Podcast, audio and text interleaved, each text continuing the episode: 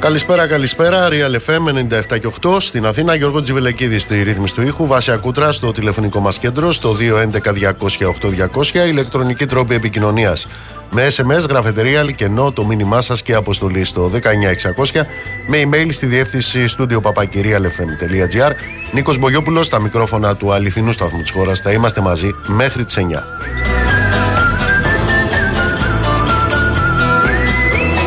Λοιπόν, πρέπει να σας πω ότι όλα πηγαίνουν μια χαρά, όλα είναι περίφημα και η πορεία στην αυτοδυναμία του κυρίου Μητσοτάκη και η συνεργασία του ΣΥΡΙΖΑ με τον κύριο Μαράτζη και όλα τα υπόλοιπα. Βεβαίως, προχτές σκοτώθηκε ένας ακόμα εργάτης κάτω στην αυπηγοεπισκευαστική ζώνη. Ήρθε να προσθεθεί στους άλλους 60 νεκρούς εργαζόμενους εν ώρα εργασίας μέσα στο πρώτο μόνο τετράμινο του 2023. Τα ναυτεργατικά σωματεία καλούν αυτή την ώρα σε μεγάλο συλλαλητήριο. Αυτή την ώρα υπάρχει μεγάλο παμπυραϊκό συλλαλητήριο τώρα στην πλατεία Κοραή. Το διοργανώνει το εργατικό κέντρο του Πειραιά, επισημαίνοντας ότι και αυτό που έγινε προχτές στη ζώνη δεν ήταν ατύχημα, ήταν ένα έγκλημα. Και βεβαίως να σας πω ότι το Συνδικάτο Μετάλλου συνεχίζει με νέα 24ωρη απεργία, απαιτώντας οι εργάτες να γυρίζουν ασφαλείς στα σπίτια τους και διεκδικώντας το αυτονόητο, την τήρηση όλων των μέτρων προστασίας και ασφάλειας στους χώρους δουλειάς. Στο μεταξύ επίσης, η Συντονιστική Επιτροπή Μαθητών του Πειραιά έστειλε μία επιστολή, σας τη διαβάζω. Άλλος ένας μπαμπάς δεν θα γυρίσει σπίτι να συναντήσει τα παιδιά του.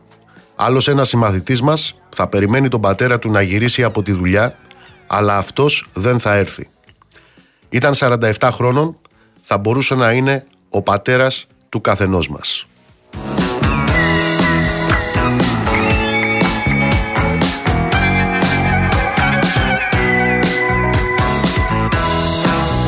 Όλα πηγαίνουν περίφημα. Βέβαια, στις 28 Φλεβάρι σκοτώθηκαν, δολοφονήθηκαν 57 άνθρωποι στα Τέμπη.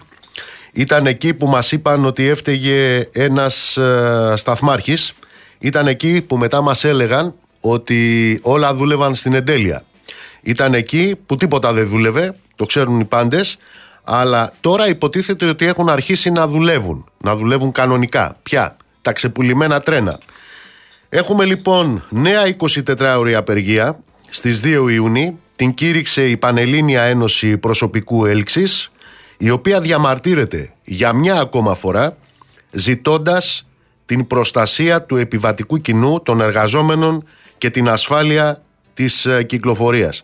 Οι εργαζόμενοι λοιπόν 3 μήνες μετά το έγκλημα, 2 μήνες μετά το έγκλημα, ζητούν την άμεση αποκατάσταση των επικοινωνιών στο σύνολο της γραμμής και ιδίως τη γραμμή της Ιδωμένης, για την οποία υπήρχε δέσμευση επίλυσης του προβλήματος ως τις 14 Μάη, αλλά δεν έχει γίνει απολύτως τίποτα. Ζητάνε την άμεση αποκατάσταση της σιδηροδρομικής υποδομής, δηλαδή την λειτουργία της τηλεδιοίκησης, που βεβαίως και δεν υπάρχει, την λειτουργία φωτοσημάτων, που βεβαίως και δεν υπάρχουν, και την ασφάλεια του δικτύου. Και αυτό, όπως λένε, είναι οι ίδιοι που μιλούσαν για το έγκλημα που θα αρχόταν. Θυμόσαστε, έτσι, λίγες μέρες πριν από το έγκλημα στα Τέμπη, διότι αυτή την ώρα που μιλάμε, η κατάσταση η οποία υπάρχει στην πραγματοποίηση των δρομολογίων είναι επικίνδυνη. Αυτό λένε οι εργαζόμενοι για μια ακόμα φορά, 2 μήνες μετά το έγκλημα. Ζητάνε επίσης την άμεση βελτίωση της συντήρησης του τροχαίου υλικού και των εγκαταστάσεων και επίσης ζητάνε την άμεση πρόσληψη προσωπικού, διότι όπως λένε το υπάρχον δεν επαρκεί για την κάλυψη των δρομολογίων, με αποτέλεσμα να είναι καθημερινό φαινόμενο η υπερεργασία, δηλαδή εξαντλητικά ωράρια, με ό,τι αυτό συνεπάγεται για τον κίνδυνο νέου ατυχήματος.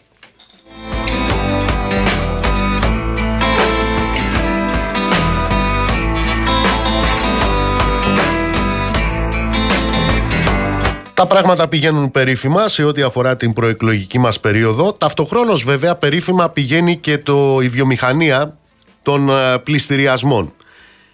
Να σας πω ότι είχαμε συγκέντρωση ενάντια στους πληστηριασμούς που πραγματοποιήθηκε από τα συνδικάτα, από τους μαζικούς φορείς, από φοιτητικούς συλλόγους σε ένα από τα κοράκια στην Αθήνα, κάτω από την παρέμβαση των σωματείων. Η συγκεκριμένη εταιρεία δεσμεύτηκε, αναγκάστηκε να δεσμευτεί ότι δεν θα κάνει πληστηριασμούς για τις συγκεκριμένες περιπτώσεις που αφορούσε η κινητοποίηση. Αναγκάστηκε να δεσμευτεί ότι τα χρέη θα ρυθμιστούν σύμφωνα με τις δυνατότητες των οφειλετών. Αυτό μία μέρα αφότου χτες είχαμε πάλι σωματεία και φορείς που έκαναν αυτή τούτη τη φορά έξωση. Έκαναν έξωση τα σωματεία και οι φορείς στα φαντς που πήγαν να κλείσουν μαγαζί μικροεπαγγελματία στον Άγιο Ελευθέριο. Πήγαν τα σωματεία εκεί και πέταξαν έξω τους κλητήρες από το μαγαζί και απέτρεψαν την έξωση ενός επαγγελματία στον Άγιο Ελευθέριο, στην Αθήνα. Αυτό ξέρετε πώς λέγεται? Λέγεται έτσι: ο λαός σώζει το λαό.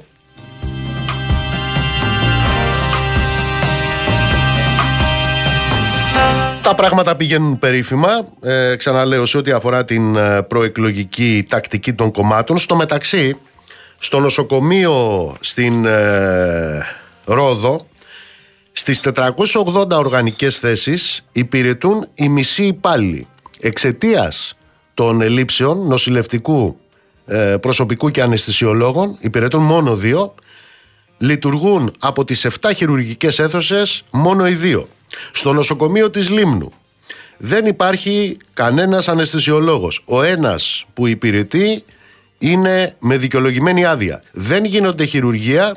Έχουν έναν ολοκαιολοπαθολόγο, ένα γενικό γιατρό και βεβαίως νοσοκομείο το λένε, αλλά λειτουργεί χειρότερα και από κέντρο υγείας, στο νοσοκομείο της Σαντορίνης. Εδώ λοιπόν έχουμε ένα νοσοκομείο που λειτουργεί ως ανώνυμη εταιρεία. Δεν έχει παθολόγο, δεν έχει πνευμονολόγο, έχει μόνο έναν γενικό γιατρό. Δεν έχει αναισθησιολόγο, καλύπτεται με ένα γιατρό από μετακίνηση, δεν έχει μικροβιολόγο, έχει βέβαια ένα παιδίατρο. Αυτά πού? Στη Σαντορίνη. Την είχατε δει εκείνη τη διαφημισούλα που ξεκίναγε ο άλλος, μιλάμε για ένα τυπικό δείγμα Έλληνα. Έβγαινε από το υπερπολιτελές του αυτοκίνητο, έμπαινε μέσα στο ελικόπτερό του και μετά προσγειωνόταν Σαντορίνη να κάνει ένα μπάνιο. Δεν τον δείξανε να πηγαίνει σε κανένα νοσοκομείο. Νοσοκομείο Σύρου. Εκεί λοιπόν μιλάμε για το νοσοκομείο αναφοράς για όλες τις κυκλάδες, έτσι. Εκεί έκλεισε η μονάδα αυξημένης φροντίδας, γιατί οι 2 γιατροί, καρδιολόγοι της μονάδας, μετακινηθήκανε στην καρδιολογική κλινική για να καλύψουν τα κενά. Η μονάδα τεχνητού νεφρού του νοσοκομείου έχει μείνει με 2 όλους και όλους γιατρούς. Ο ένας και μοναδικός παθολόγος, παθολογοανατόμος, συνταξιοδοτείται τον επόμενο μήνα. Δεν υπάρχει επίσης διευθυντής στη χειρουργική κλινική. Εξαιρετικά είναι τα πράγματα και στο νοσοκομείο στην Άξο. Εκεί λοιπόν υπάρχει μόνο ένας χειρουργός και ένας αναισθησιολόγος. Δεν γίνονται χειρουργία στο νοσοκομείο. Στο νοσοκομείο στην Κώ δεν υπάρχει παθολόγος, όπως επίσης δεν υπάρχει παθολόγος και στο νοσοκομείο της Τίνου. Άλλωστε εκεί δεν το χρειάζονται, έχουν την Παναγιά της Τίνου. Τα πράγματα σε ό,τι αφορά την προεκλογική μας περίοδο πηγαίνουν εξαιρετικά. Πρέπει να σας πω, δόθηκαν στοιχεία για την κατάσταση με τις συντάξεις. Σύμφωνα με τα στοιχεία που δόθηκαν στη δημοσιότητα, η 1 στις 3 κύριες συντάξεις είναι κάτω των 500 ευρώ.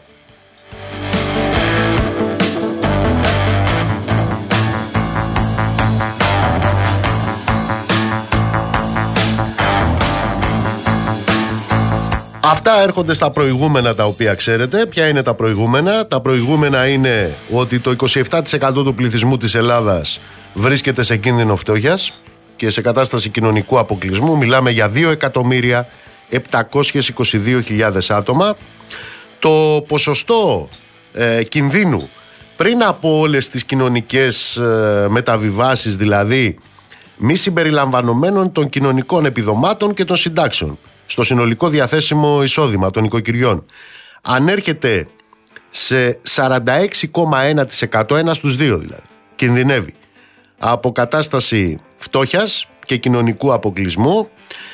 Βεβαίως, την ίδια ώρα, για τις μόλις 150 εισηγμένες εταιρείες στο χρηματιστήριο, σε ό,τι αφορά το 2022, είχαμε λειτουργικά κέρδη 14 δισεκατομμύρια, αυτό είναι αυξημένο κατά 35% σε σχέση με πέρυσι, και η καθαρή τους κερδοφορία ήταν πάνω από 10 δισεκατομμύρια ευρώ.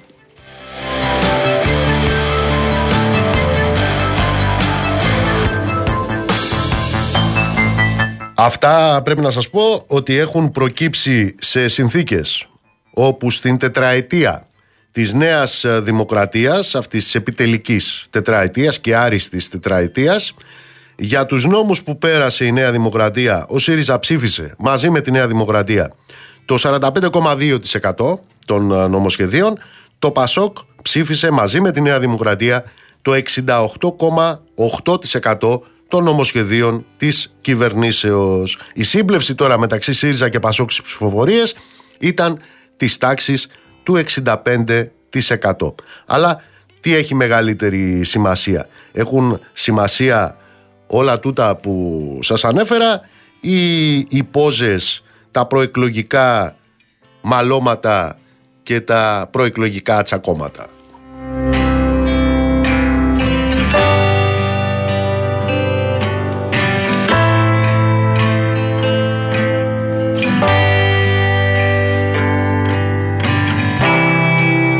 Επίσης έχουμε έναν εκπληκτικό πολιτικό πολιτισμό, ο οποίος επιρρητείται από διάφορα πολιτικά θρασίμια. Ο κύριος αυτός είναι ένας επαγγελματίας μετακλητός, έχει κάνει υπερατζάδα όλα τα κόμματα, σχεδόν όλα. Αυτή την περίοδο είναι υποψήφιος βουλευτής με τη Νέα Δημοκρατία. Και άνοιξε λοιπόν πάλι το υπέροχο στόμα του και ξεστόμησε ένα απίστευτο υβρεολόγιο ενάντια στους εκπαιδευτικούς. Και πότε το έκανε? Την ώρα που δάσκαλοι και μαθητές ζούσαν αυτό το αδιανόητο φιάσκο με την τράπεζα θεμάτων. Ο εκλεκτός λοιπόν αυτός κύριος, Ψαριανός λέγεται, έγραψε τα εξής: οι καθηγητές των παιδιών μας που πανηγυρίζουν επειδή hackers, πράκτορες που δεν ξέρουμε για ποιον δουλεύουν έριξαν εν μέσω εξετάσεων το σύστημα της τράπεζας θεμάτων είναι μεγάλα καθάρματα και πρέπει να πάνε σπίτι τους. Σκουλίκια είναι, αλήτες, αρχιμαφιόζοι, όχι δάσκαλοι. Λοιπόν, αυτός ο χυδαίος τύπος λοιπόν, που δεν δίστασε να ξεράσει χυδαιότητα ακόμα και απέναντι στους διαδηλωτές έξω από την Hellenic Train, όταν ο λαός πενθούσε 57 νεκρούς.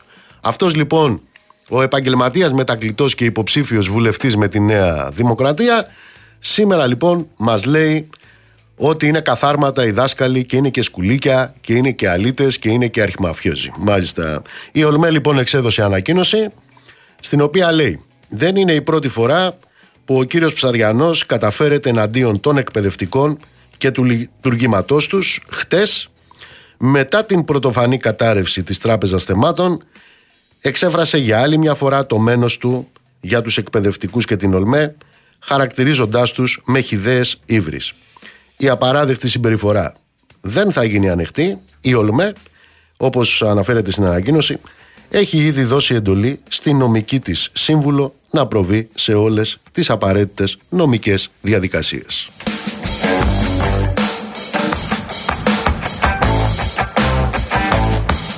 Έχει και μια κατάληξη η ανακοίνωση της ΟΛΜΕ. Αναρωτιόμαστε, λέει η ΟΛΜΕ, αν η Νέα Δημοκρατία, με την οποία ο κύριος Ψαριανός είναι υποψήφιος βουλευτής, συμφωνεί με τις δηλώσεις αυτές, και αναμένουμε την αντίδρασή της.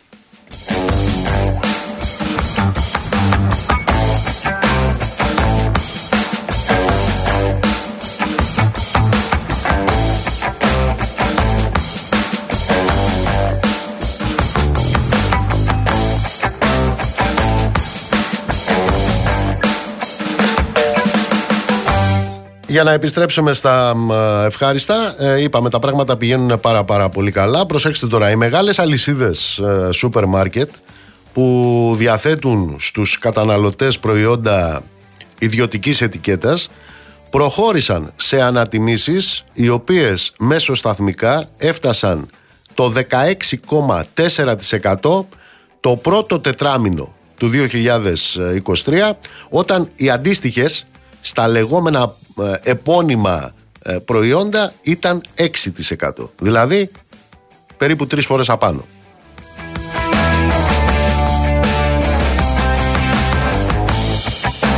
Σύμφωνα με τα στοιχεία τα οποία παρατίθενται σε σχετικά δημοσιεύματα για τα σούπερ μάρκετ, το ίδιο καλάθι προϊόντων ιδιωτικής ετικέτας που κόστιζε πέρυσι 150 ευρώ έχει φτάσει τέλος Απριλίου φέτος στα 174,6 ευρώ.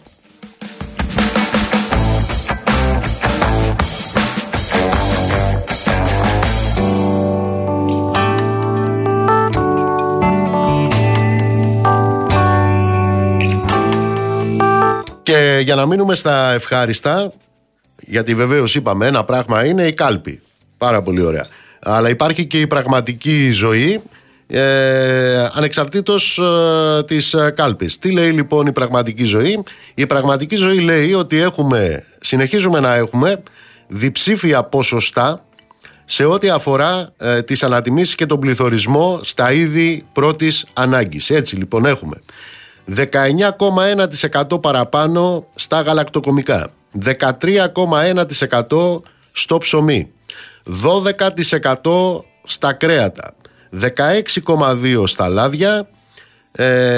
Τα είδη άμεσης κατανάλωσης του νοικοκυριού έχουν ανατιμηθεί κατά 16,3%, τα φαρμακευτικά προϊόντα κατά 14% και βεβαίως το πακέτο διακοπών. Αυτό βεβαίως δεν αφορά 9 στους 10, διότι στη χώρα που έχουμε 30 και παραπάνω εκατομμύρια τουρίστες, το 90% του πληθυσμού αυτής της χώρας δεν μπορεί να πάει διακοπές. Δεν μπορούσε πέρυσι, δεν μπορούν ακόμα λιγότεροι φέτος, καθώς το πακέτο των διακοπών είναι ανατιμημένο κατά 11%. 11% ακριβότερο σε σχέση με πριν από ένα χρόνο.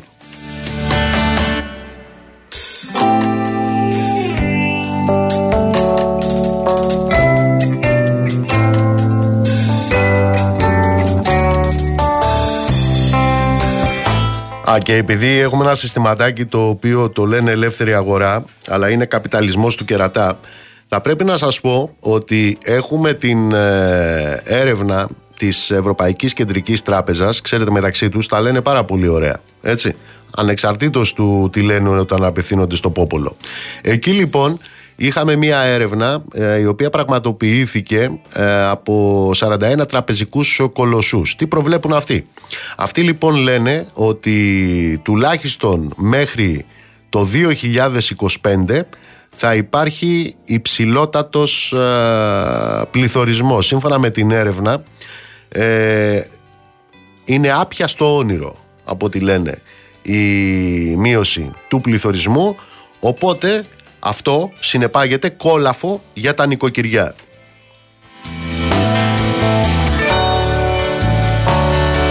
Και εδώ έρχεται το καλό συστηματάκι, αυτό το οποίο είπαμε, το λένε καπιταλισμό, αλλά θέλουν να το βαφτίζουν Παναγιώτη, όπως τον δεσπότη.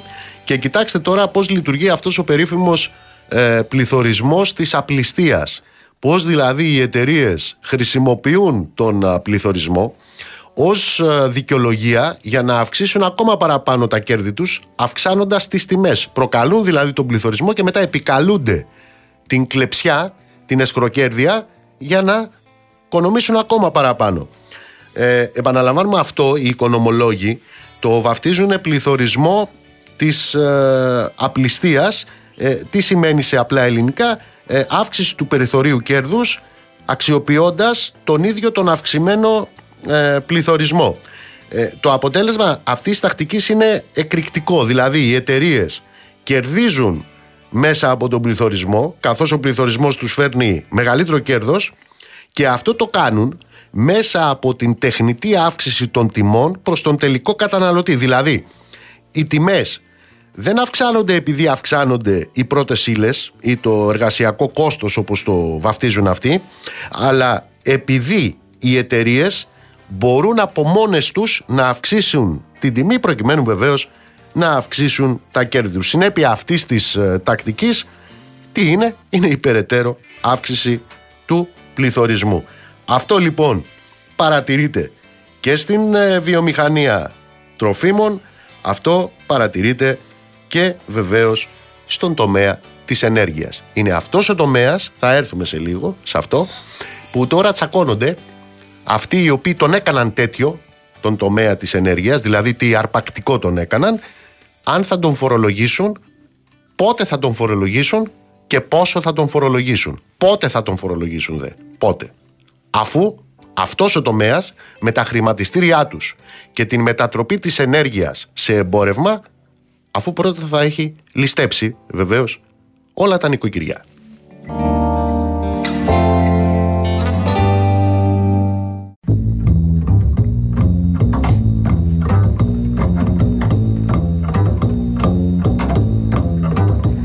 Μυστήριο κατάντησες για μένα και τα έχω αγαπούλα μου χαμένα. Και το σφιγμό σου να βρω δεν μπορώ, γι' αυτό με τυραννάς τόσο καιρό. Αλλά μου λένε τα μάτια σου και άλλα η καρδιά σου. Αλλά μου λένε τα χάδια σου και άλλα τα φιλιά σου.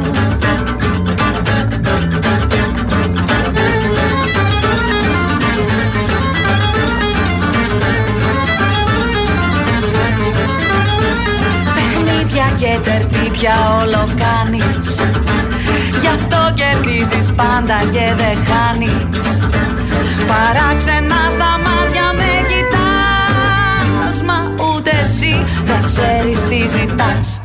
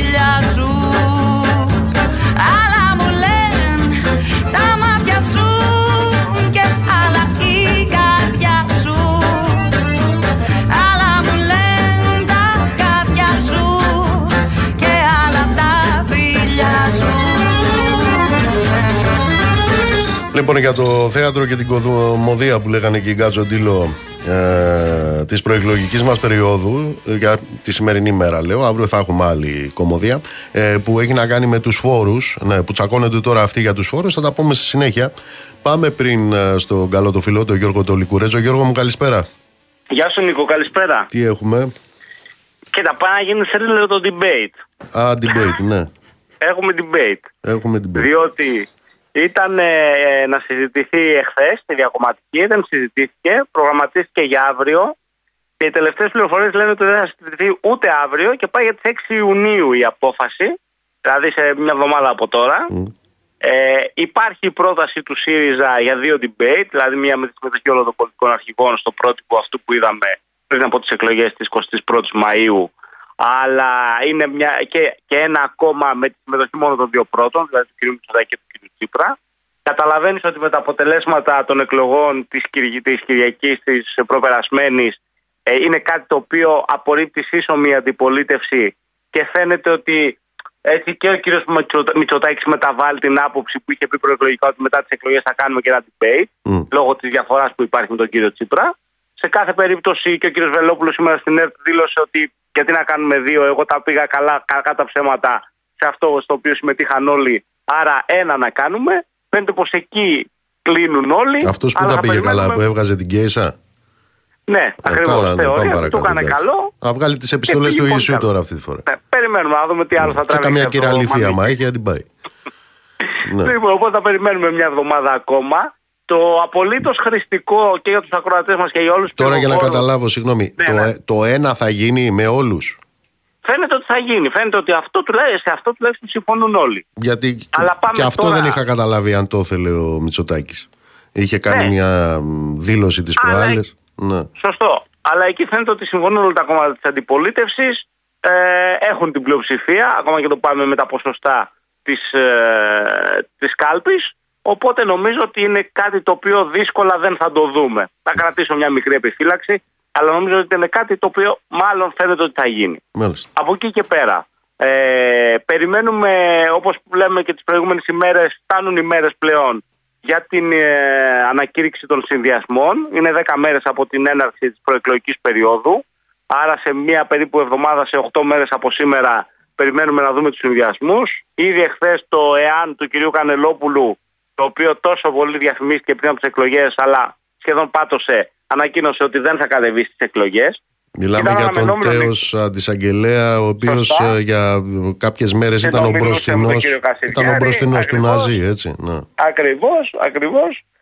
Πάντως ήταν αναμενόμενο ότι θα πατώσει, στη λογική ότι δεν είχε συνδυασμούς περίπου στο 1/3 της επικράτειας. Ήταν πάρα πολύ δύσκολο να πιάσει έστω και το 1%. Από εκεί και πέρα, στο απολύτως χρηστικό, βγήκε μια ανακοίνωση εχθές από το Υπουργείο Εσωτερικών, αφορά στους εταιροδημότες. Έρχεται σε σύγκρουση με αυτό που έβγαινε από το Υπουργείο Εσωτερικών την προηγούμενη εβδομάδα.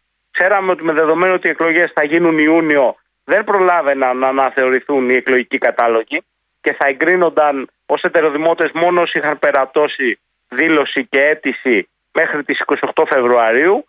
Φαίνεται ότι έτρεξε κάπως το Υπουργείο Εσωτερικών και θα επιτρέψει να ψηφίσουν ως εταιροδημότες αυτοί που είχαν περαιώσει την αίτησή τους μέχρι και την 30η Απριλίου. Μάλιστα. Δεν θα φαίνεται ακόμα, μην μπερδευτεί ο κόσμος να μπει στο μάτι που ψηφίζεις να δει το νέο τμήμα. Λίγες ημέρες πριν από τις εκλογές θα φανεί αυτό. Άρα λοιπόν, ναι, επειδή αυτό είναι πολύ χρήσιμο που λες, εκείνοι οι άνθρωποι οι οποίοι έκαναν την αίτηση να ψηφίσουν ως εταιροδημότες και την έκαναν μέχρι 30 Απριλίου, τελευταία εβδομάδα, εν πάση περιπτώσει, πριν από τις εκλογές, ας μπουν μέσα στο μάθε που ψηφίζεις να επιβεβαιώσουν αν έχει γίνει αυτή η μετατροπή.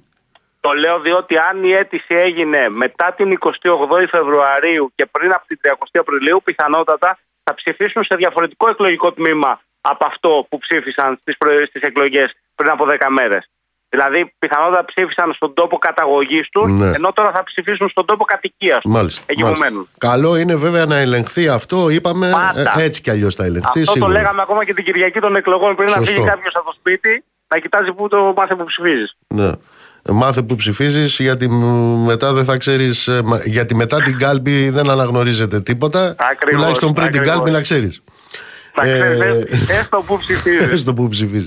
Με αυτή την ιστορία τώρα με τους υποψήφιους που το ραδιοτηλεοπτικό είχε άλλη άποψη από το δεδικασμένο, πάμε στο δεδικασμένο λόγω λίστας. Πάμε στο δεδικασμένο. Ήταν μια οδηγία, όπως φάνηκε από το Εθνικό Συμβούλιο Ραδιοτηλεόρασης. Η διακομματική εχθές ομοφόνος και με τη σύμφωνη γνώμη του Υπουργείου Εσωτερικών είπε ότι και το 12 και το 15 δεν υπήρξε περιορισμός όταν υπήρξε εκλογική διαδικασία με λίστα προτίμησης και όχι με σταυρό. Οπότε πάμε και τώρα χωρίς περιορισμούς. Το πιθανότερο είναι ότι θα βλέπουμε τα ίδια και τα ίδια πρόσωπα κάθε μέρα. Δηλαδή αυτή είναι η εκτίμηση που κάνω. Μες δεδομένο ότι και ο ΣΥΡΙΖΑ έχει δείξει τις προηγούμενες μέρες ότι θα πρέπει να παρεμβαίνει και το γραφείο τύπου για να εγκρίνει το ποιοι θα βγαίνουν. Καταλαβαίνεις ότι τα κόμματα θα βγάλουν αυτούς που θεωρούν βαρύ πυροβολικό πλέον μπροστά. Έγινε, Γιώργο μου, σε ευχαριστώ πολύ. Γεια σου, Νίκο, καλή συνέχεια.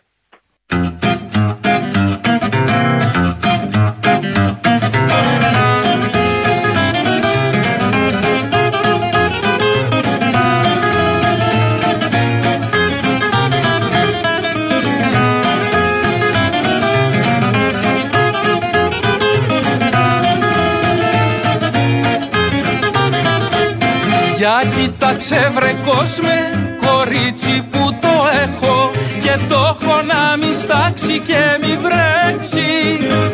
Για κοίταξε κορμάκι, στήθος περιστεράκι, μέσα σε 1002 το έχω διαλέξει.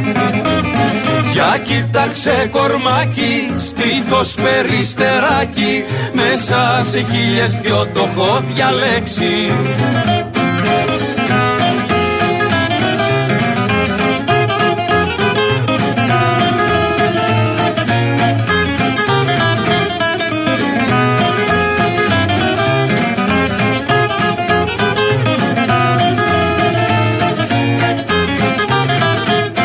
Κοίτα μανιά κενάζει και μια ματιά που σφάζει. Για κοίταξε αδερφέ μου ένα μάτι. Φρυδάκι σαν γαϊτάνι που θύμα τι σε κάνει. Μάτια που σαϊτιές είναι γεμάτη. Φρυδάκι σαν γαϊτάνι που θύμα τι σε κάνει. Μάτια που σαϊτιές είναι γεμάτη.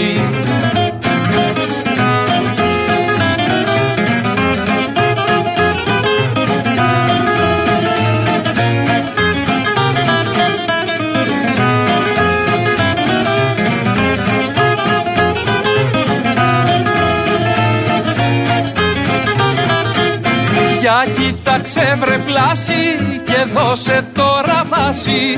Αν έχω στο κορίτσι όξο πέσει. Είναι στις 1001 και ρώτα και το χιώτη. Θάρις και το λαχείο μου έχει πέσει. Είναι στις 1001 και ρώτα και το χιώτη. Θάρις και το λαχείο μου έχει πέσει. Και εμένα μου έχει πέσει το λαχείο, Μαριτίνα Ζαφυριάδου. Καλησπέρα σας. Καλησπέρα. Ο κύριος Παραστατίδης του Πασόκ θέλει έμφυα μέχρι να δύσει ο ήλιος. Όχι τώρα, εντάξει. Είναι θύμα της μονταζιέρας της Νέας Δημοκρατίας. Α, καλά. Ναι. Λοιπόν, πάμε να δούμε. Ξεκινάμε με την ανάρτηση του κυρίου Παραστατίδη, ο οποίος αποδίδει στη μονταζιέρα της Νέας Δημοκρατίας όλα όσα γράφτηκαν μετά τη δική του συνέντευξη στα μέσα μαζικής ενημέρωσης, εν είδη γραμμής της Νέας Δημοκρατίας, δικά του λόγια, όχι δικά μου. Υποστηρίζει ότι στο Πασόκ αυτό που λένε επί της αρχής είναι ότι χρειάζεται να αλλάξει ο λόγος άμεσων έμεσων φόρων με ενίσχυση των πρώτων και μείωση των δεύτερων, κάτι στο οποίο θεωρητικά είναι δύσκολο να διαφωνήσει κανείς, και απαντάνε ότι αυτό δεν το λένε εκείνοι ούτως ή άλλως ως κόμμα, αλλά το λέει και ο ΩΣΑ, το λέει και η Ευρωπαϊκή Ένωση και όλοι οι οικονομικοί αναλυτές στη χώρα. Ο ίδιος υποστηρίζει ότι δεν έκανε πουθενά συγκεκριμένη διατύπωση τύπου ενίσχυσης του έμφυα και εξηγεί ότι αυτό που εννοούν ως ενίσχυση αφορά στο φόρο γονικών παροχών. Αυτό είναι μια πραγματική αναφορά στο πρόγραμμα το φορολογικό του Πασόκ, όπου θεωρούν ανήκουστο να είναι αφορολόγητες οι γονικές παροχές μέχρι 4,8 εκατομμύρια ευρώ. Το έχει ρίξει αυτό σε 400.000 ευρώ ο κύριος Ανδρουλάκης και θεωρεί ότι όντως στη μεσαία τάξη δεν υπάρχει κανείς που να μπορεί να δώσει στα παιδιά του περιουσία 4,8 εκατομμυρίων ευρώ και εν πάση περιπτώσει αυτοί που μπορούν και προφανώς δεν ανήκουν στη μεσαία τάξη θα πρέπει να αφορολογηθούν για αυτό. Τώρα, όσον αφορά στον έμφυα, αυτό που υποστηρίζει ο κύριος Παραστατίδης είναι ότι κανένα κόμμα σήμερα δεν μιλάει για την κατάργησή του και το κάνει αυτό Όχι για άλλο λόγο, αλλά γιατί εκτός από ακραίο λαϊκισμό, όπως λέει, υπάρχει και η δημοσιονομική αδυναμία να γίνει κάτι τέτοιο. Διατήρηση δηλαδή του ΕΠ. Ακριβώς. Αλλά και κλιμακωτή μείωσή του. Αυτό λένε στη Χαριλαοτρικού πηγή. Δεν ξέρω για ποιες μονταζιέρες μιλάει. Βεβαίως υπάρχουν μονταζιέρες σε αυτή τη ζωή. Αλλά... Ας δει ο ακροατής μας τι είπε ο κύριος Παραστατίδης το πρωί. Σήμερα δεν ήταν, είναι αυτό. Σήμερα ήταν. Ας δει τι είπε, ας διαβάσει μετά τι έγραψε και ας βγάλει τα συμπεράσματά του. Αλλά το συμπέρασμα είναι διατήρηση του έμφυα. Αυτό καταλαβαίνω. Ναι, και σταδιακός εξορθολογισμός. Εξορθολογισμός, μάλιστα. Καλά. Δεν σε καλύπτω για κάποιο λόγο, έτσι νιώθω. Τι να με καλύπτει, κάνουμε κουβέντα. Τι να με καλύπτει ότι 12 χρόνια τώρα. Έχουμε μία ληστεία του κερατά, την οποία μάλιστα και εμφανίζουν ως φιλέσπλαχνοι που είναι, ότι μειώνουν τη ληστεία. Αλλά η ληστεία, η οποία ξεκίνησε ως ετιδέ πριν από 11 χρόνια, το κάνανε έμφυα, έχουν κερατοφορολογήσει την ιδιοκτησία, το κεραμίδι των ανθρώπων, και τώρα εμφανίζονται ως φιλέσπλαχνοι ότι αυτό θα διατηρηθεί μέχρι τον αιώνα τον άπαντα, αλλά θα μας κάνουν έκπτωση στη ληστεία. Τώρα θες ως Πασόκ να σου απαντήσω ή ως Μαριτίνα? Εσύ η Μαριτίνα, τι, το Πασόκ. Ωραία, ως Μαριτίνα λοιπόν θα σου απαντήσω. Ως Μαριτίνα να πάει να κοιτάξει τον έμφυα που σου ήρθε. Άστο αυτό, δεν θέλεις να ξέρεις. Λοιπόν, κινδυνεύεις να κατηγορηθείς, όπως και η Νέα Δημοκρατία άλλωστε, ότι επιδιώκεις να δημιουργήσεις μια πολιτική ζούγκλα στο δημόσιο διάλογο. Αυτό έκανα εγώ τώρα. Τωραπτικής και διαστρέβλωσης. Ναι. Λοιπόν, να πάω να πεις στη Νέα Δημοκρατία ότι πρέπει να ντρέπονται, ναι, άμα τους συναντήσεις. Πρέπει να ντρέπονται και αυτοί και οι άλλοι και τούτοι για το γεγονός ότι όλοι μαζί έχουν φορολογήσει με όρους οθωμανικού φορολογικού συστήματος 10 εκατομμύρια Έλληνες. Και ανάμεσα στην άλλη μορφή φορολιστίας και φορολελασίας είναι ο έμφυά τους, που για να φτιάξει ένα κεραμίδιο ανθρωπάκος πάνω από το κεφάλι του πλήρωσε με υδρότα και με αίμα. Και έρχονται αυτοί και μας λένε θα μας κάνουν, πώς το λένε... Η ντροπή στην οποία αναφέρεστε, δεν θα συζητούσαμε τις διατυπώσεις τώρα, γιατί δεν θα υπήρχαν αυτοί νόμοι. Αυτή είναι η Μαριτίνα που αγαπάμε όλοι. Γεια σου, Μαριτίνα. Καλή συνέχεια.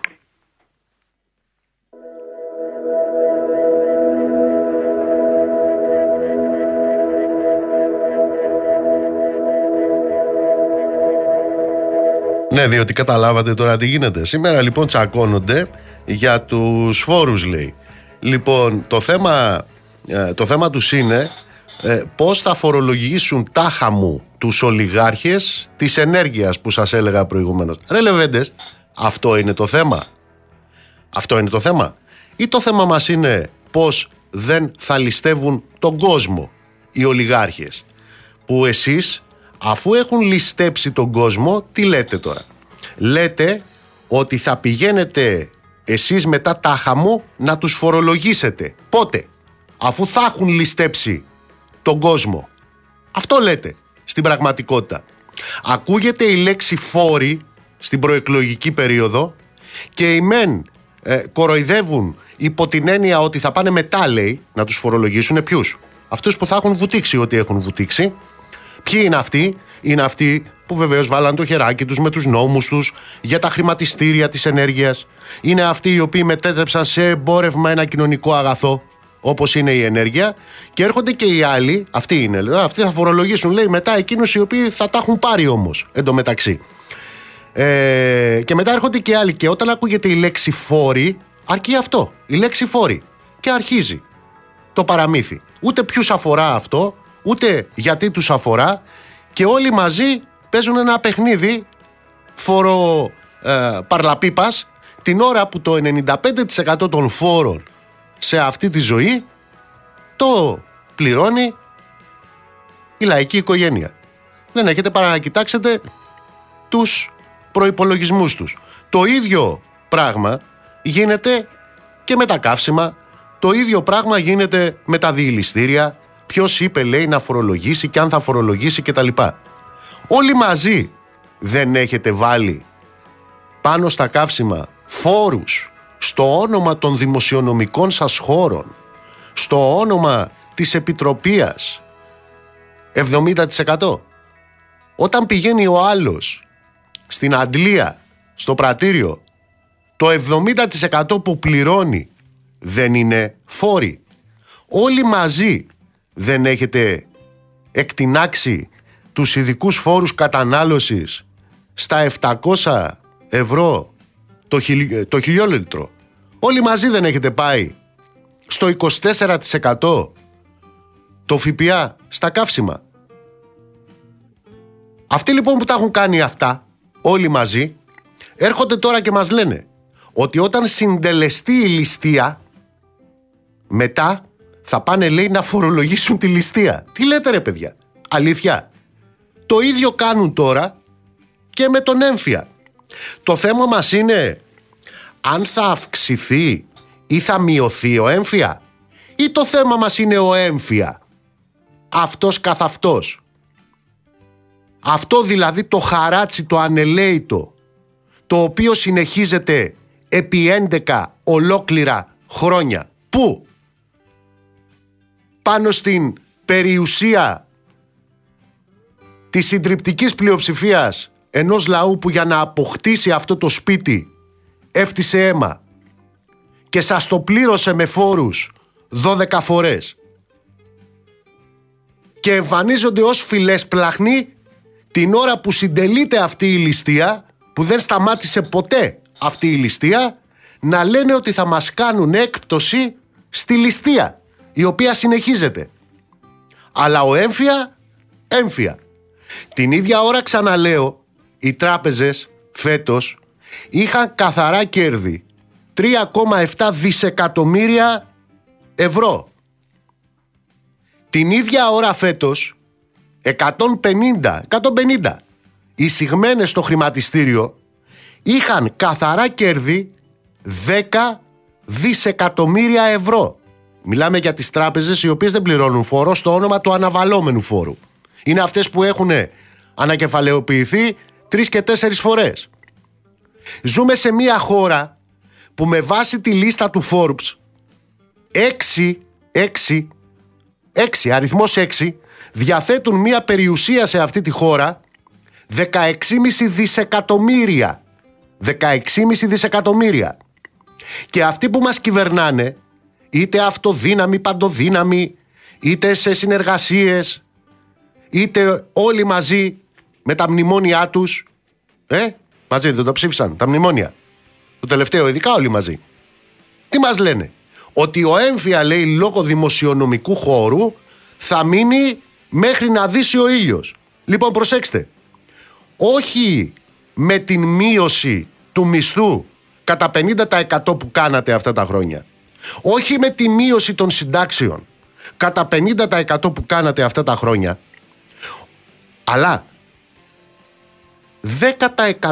10% εάν παίρνατε ως έκτακτη εισφορά από τα κέρδη των τραπεζών και από τις 150 εταιρείες που θησαύρισαν μέσα στο 2022 τις τάξεις του 10%, ξαναλέω, όχι του 50% που βάλατε σε μισθούς και σε συντάξεις, είχε καλυφθεί ο περίφημος δημοσιονομικός σας χώρος από τον έμφυα. Εδώ και τώρα μπορείτε να τον καταργήσετε τον έμφυα. Εδώ και τώρα. Αλλά εσείς τι κάνετε? Εσείς της Νέας Δημοκρατίας, εσείς του ΣΥΡΙΖΑ, εσείς του ΠΑΣΟΚ, πουλάτε τη ληστεία ως ευλογία. Γιατί? Γιατί θα κάνετε, λέει, μειώσεις στη ληστεία. Γιατί αυτό είναι ο έμφυα.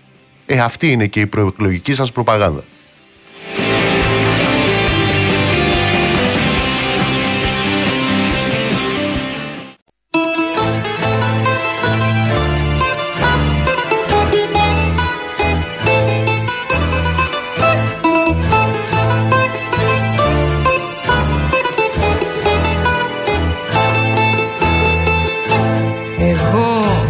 Τις ιδέες μου κι εσείς με τα λεφτά δικά σας.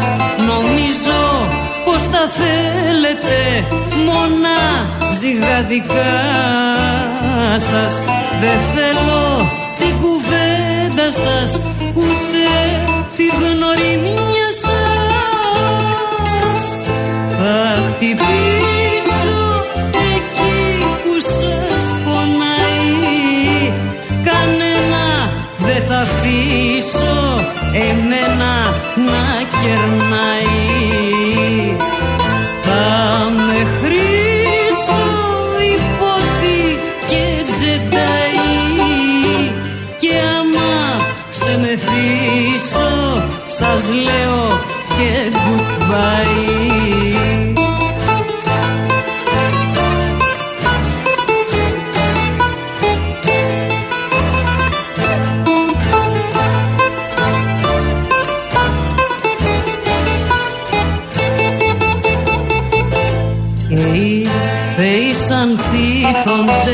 Εάν υπάρχει ανάγκα για πόλεμο, δεν έκανα ποτέ εγώ το μάγκα, και ούτε νεροπίστολο δεν έχω στην παράγκα. Θα τραβήξω το δρόμο μου όσο πάει, κανένα δεν θα αφήσω εμένα να κερνάει. Θα κολλήσω κι όποιον με περιγελάει, χιλιάδες δυο αλήθειες ο πόνος μου γεννάει.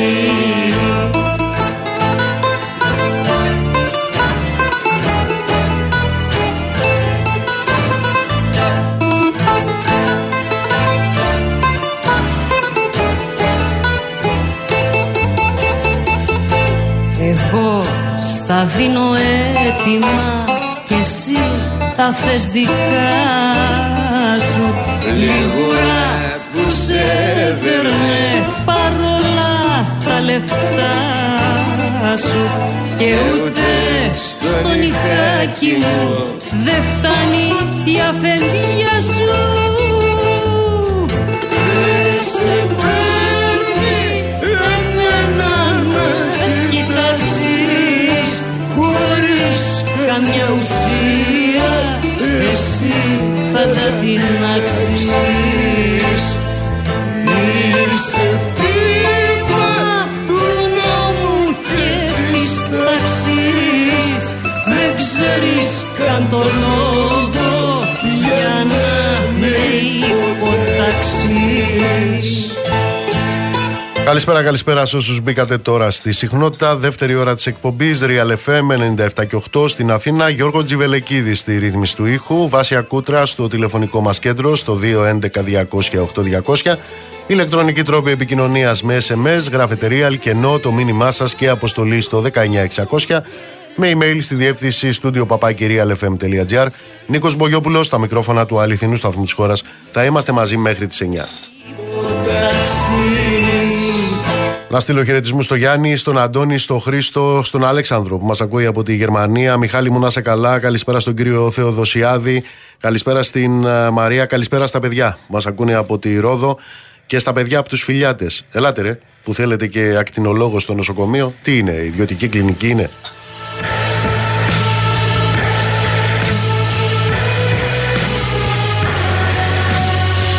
Γιάννη μου, για αυτό που έλεγα προηγουμένως, τον αποκαλούμενο από τους κομψευάμενους οικονομολόγους ως πληθωρισμό της απληστείας. Δηλαδή μιλάμε για την κερδοσκοπία του κερατάκη, την εστροκέρδεια τώρα, στο πλαίσιο του συστήματος που το λένε Δεσπότη, το λένε Παναγιώτη, αλλά ποτέ δεν το λένε καπιταλισμό. Ας πω ένα στοιχείο.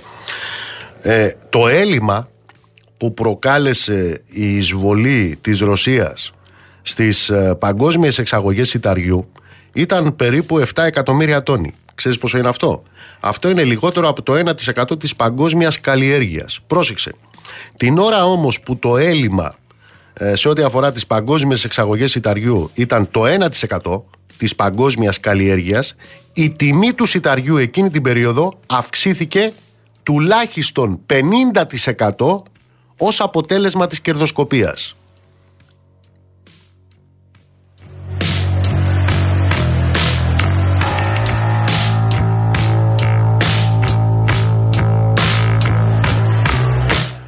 Λάβετε υπόψη ότι την τελευταία διετία και μόνο την τελευταία διετία οι μεγαλύτερες εταιρείες τροφίμων, γιατί ξέρετε εδώ έχουμε και τα hedge funds, έτσι, τα χρηματιστηριακά σε ό,τι αφορά τα τρόφιμα, διένυμαν στους μετόχους τους περί τα 54 δισεκατομμύρια δολάρια. Τι ήταν αυτό? Αυτό ήταν, και συνεχίζεται, μια τεράστια μεταφορά πλούτου από εκείνους οι οποίοι ελέγχουν το παγκόσμιο σύστημα τροφίμων σε μια εποχή που η πλειονότητα του παγκόσμιου πληθυσμού αγωνίζεται να τα βγάλει πέρα.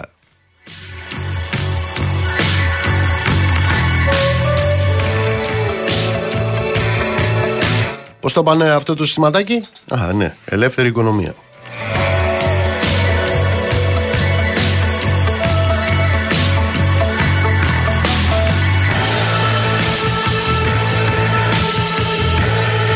Λοιπόν, πάμε στη τηλεφωνική μας γραμμή. Είναι ο καλός φίλος, εργατολόγος, δικηγόρος, ο Γιώργος ο Μελισάρης. Γιώργο μου, καλησπέρα. Καλησπέρα Νίκος, εσένα και τους ακροατές σου.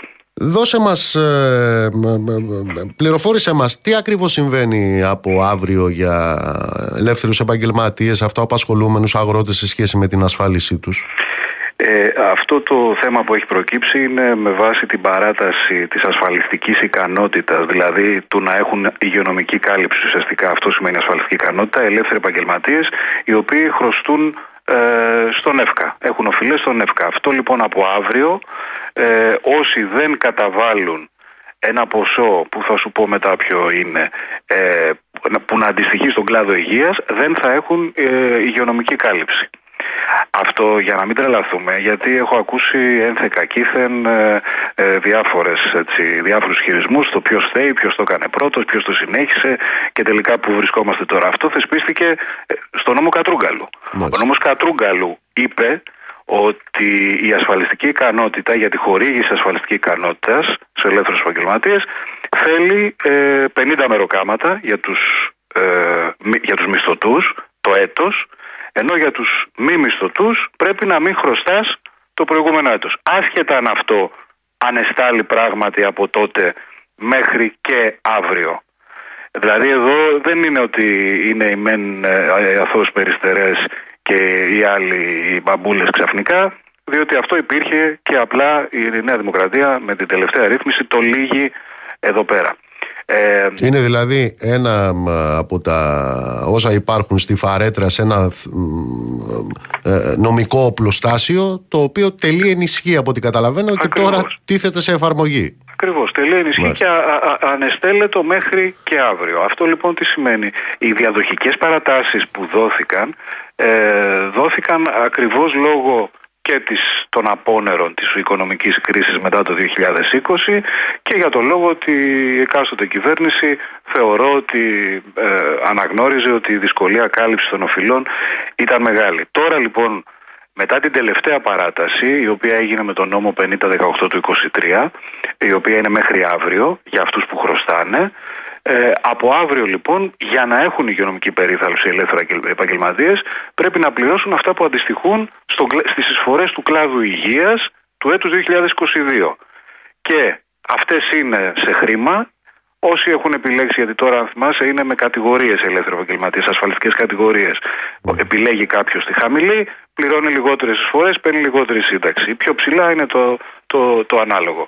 Αυτοί λοιπόν που έχουν τις χαμηλές κατηγορίες πρέπει να καταβάλουν 660 ευρώ. Μάλιστα. Οι υπόλοιποι που έχουν τις ψηλότερες πρέπει να καταβάλουν 792 ευρώ από αύριο για να έχουν υγειονομική κάλυψη. Αυτό είναι το σύνολο της οφειλής, το 660 ή το 792. Των εισφορών που αντιστοιχούν στον κλάδο υγείας. Είναι σε αιτήσια βάση αυτό? Ναι, είναι σε αιτήσια βάση. Αυτό είναι που έλεγε ο κύριος Σκέρτσος το πρωί, ότι όχι, δεν ισχύουν όλα αυτά και όλοι μπορούν να έχουν εκτός από ιδιωτική υγειονομική περίθαλψη. Προφανώς δεν ισχύει για τους ελεύθερους επαγγελματίες αυτό και αυτό νομίζω προκύπτει και από την απάντηση που έδωσε ο ΕΦΚΑ. Ο ΕΦΚΑ σήμερα σε απάντηση αυτών του αυτού του θέματος που προέκυψε ξαφνικά, είπε αυτό ακριβώς, ότι δόθηκαν παρατάσεις. Ελάτε, πληρώστε για να έχετε. Πληρώστε τον κλάδο υγείας που είναι ένα μικρό ποσό. Ωφελήθηκαν, μάλιστα λέει, το 20% των επαγγελματιών που χρωστούσαν στον ΕΦΚΑ από αυτή τη ρύθμιση και πλήρωσαν πράγματι. Και ελάτε να έχετε ασφαλιστική κάλυψη. Το θέμα είναι εάν σε αυτές τις συνθήκες, με τη σημερινή ακρίβεια, με τη σημερινή αίσθηση κανονικότητας που για μένα δεν υπάρχει, για τουλάχιστον για τους ελεύθερους επαγγελματίες, την πλειοψηφία, αν και αυτά τα 800 ευρώ τα έχει στην άκρη κάποιος επαγγελματίας για να έχει την υγειονομική του κάλυψη. Εδώ δυνατότητα, Γιώργο, διακανονισμού υπάρχει? Υπάρχει. Υπάρχει δυνατότητα ρύθμισης. Μπορεί κάποιος να μπει στο site του ΕΦΚΑ και να επιλέξει την ρύθμιση αυτής της οφειλής, έτσι ώστε να μπορέσει να την έχει, να συνεχίσει να έχει την υγειονομική του κάλυψη. Υπάρχουν προϋποθέσεις γι' αυτό? Από ό,τι θυμάμαι όχι. Από ό,τι ξέρω όχι, δεν υπάρχουν προϋποθέσεις. Πόσους ανθρώπους αφορά αυτή η ιστορία? Κοίταξε, γιατί έχω ακούσει και μέχρι και 800.000. Οι επαγγελματίες γενικά που οφείλουν εισφορές στον ΕΦΚΑ είναι σε αυτό το νούμερο. Θεωρώ, και επειδή μιλάμε τώρα για τις εισφορές του 22, είναι σίγουρα το νούμερο ακριβές. Το θέμα είναι πόσοι θα μπορέσουν να καλύψουν αυτό το ποσό, έστω αυτό το ποσό που εν πρώτης φαίνεται ότι κάπως μπορεί να βρεθεί, για να μην μείνει κάποιος χωρίς ασφαλιστική υγειονομική κάλυψη. Και αυτά ξεκινάνε από αύριο? Αυτό ξεκινάει από αύριο. Η πληρωμή μπορούσε να γίνει και τώρα και πριν, αλλά από αύριο σταματάει. Αλλά πάντως μπορεί να συνεχίσει κάποιος αν θέλει να πληρώσει. Μάλιστα. Γιώργο, μου σε ευχαριστώ πολύ. Να είστε καλά, καλό βράδυ.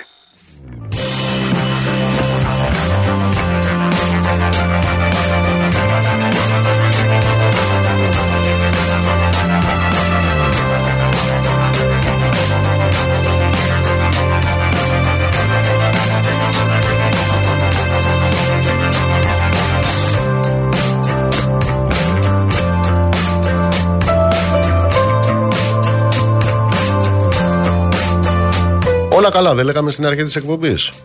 Λοιπόν, θα γίνουν ακόμα καλύτερα. Θα πάτε στις 25 Ιουνίου και ξέρετε τι θα κάνετε? Θα τους ξαναψηφίζετε. Όλους τους.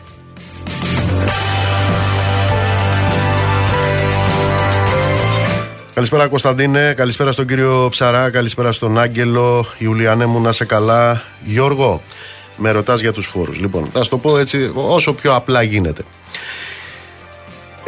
Ποια είναι η άποψή μου για όλο αυτό το τράβαλο το σημερινό και ποια είναι η αγωνία μου, μπας και φορολογηθούν οι ολιγάρχες της ενέργειας ή μπας και φορολογηθούν ποιοι είναι οι άλλοι, οι τραπεζίτες. Καλά, είπαμε, αυτοί δεν φορολογούνται, αναβαλλόμενος φόρος. Ή μπας και φορολογηθούν οι εφοπλιστές. Καλά, και αυτοί δεν φορολογούνται, διότι η οικειοθελής φορολόγηση. Η φορολόγησή τους είναι 0,048%. Περί αυτού πρόκειται. Ποια είναι η άποψή μου? Η άποψή μου είναι να τους λιώσουν στους φόρους. Αυτή είναι η άποψή μου. Από εδώ και πέρα ξεκινάει το θέμα. Το θέμα ξεκινάει από εδώ και πέρα, διότι οι μένοι οι οποίοι έχουν βγει στα κάγκελα διότι ακούστηκε η λέξη φόρος στην προεκλογική περίοδο, το κάνουν λες και ακούστηκε λύκος που έρχεται στα πρόβατα. Αλλά είναι οι ίδιοι οι οποίοι κρατάνε αφορολόγητους όλους αυτούς για να πληρώνει φόρους τελικά, το 95% των φόρων, ο ελληνικός λαός. Αυτό συμβαίνει. Πάμε στους άλλους τώρα που θα φορολογήσουν, τάχα μου. Αυτοί λοιπόν που θα φορολογήσουν, υποτίθεται, είναι αυτοί που επίσης έχουν κυβερνήσει αυτόν τον τόπο και επίσης το 95% των φόρων τον πληρώνει ο ελληνικός λαός. Και επίσης έχουν υπογράψει το αφορολόγητο των εφοπλιστών. Και επίσης έχουν ψηφίσει τον αναβαλλόμενο φόρο και τη ρίση των τραπεζιτών. Κατάλαβες τι γίνεται τώρα? Κατάλαβες τι γίνεται?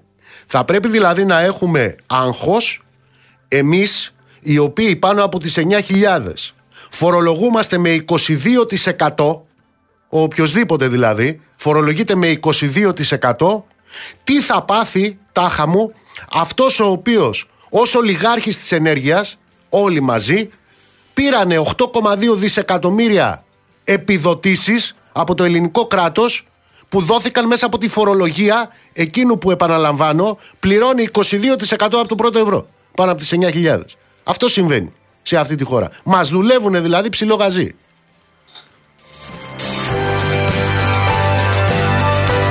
Ευτυχώς όμως έχουμε το καλάθι Καπαμά. Κύριε Λεχουρίτη, καλησπέρα. Καλησπέρα κύριε Μπογιόπουλε, καλησπέρα στους ακροατές σας.